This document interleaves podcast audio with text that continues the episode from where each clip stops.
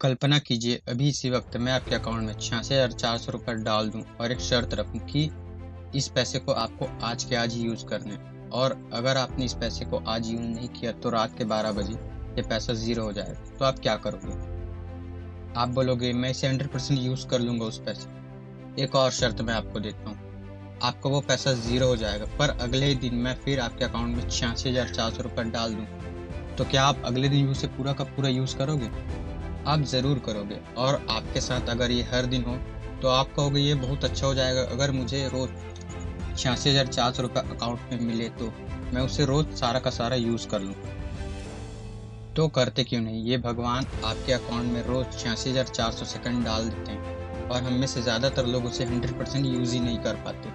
हम पैसे को तो बोलते कि हम पूरा का पूरा यूज़ कर लेंगे, पर जो स्पेशल बैंक अकाउंट आपका भगवान ने खोल रखा है कि उसमें रोज़ आपको 86,400 सेकंड दे रहा हूँ, वो टाइम को हम सही उपयोग नहीं कर पाते। हम सब बोलते तो हैं time is more valuable than money, पर हम इसे अप्लाई करना भूल जाते हैं। आपका पैसा चला गया, उसे वापस लाया जा सकता है। आप पैसे को किसी से उधार मांग सकते हैं, पर आप टाइम को ले सकते हैं उधार। सोचिए ज़रा, तो एक टाइम इसी वक्त जो सेकंड है जो वेस्ट हो रहा है उसे आप और मैं कंट्रोल नहीं कर सकते। मेरे घड़ी में टाइम बढ़ता जा रहा है, पर मैं इस सेकंड की फ्री को रोक नहीं सकता, चाहे कुछ भी हो जाए। आप भी नहीं रोक सकते, और उस टाइम को अगर हम उपयोग नहीं करेंगे तो हम उसे गंवा देंगे। जो वक्त है वो बहुत जल्दी बीत रहा है, आप उसे उपयोग करो या आप उसे गंवा दो।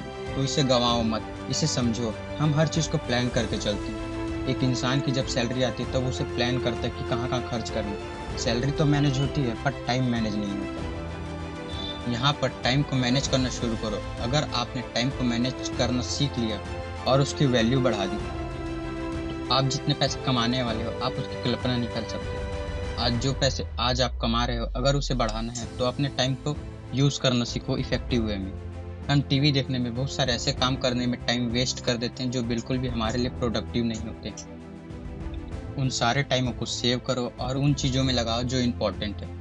जो काम इम्पॉर्टेंट भी है और अर्जेंट भी है, वहाँ पर अपना समय इन्वेस्ट करना शुरू करो।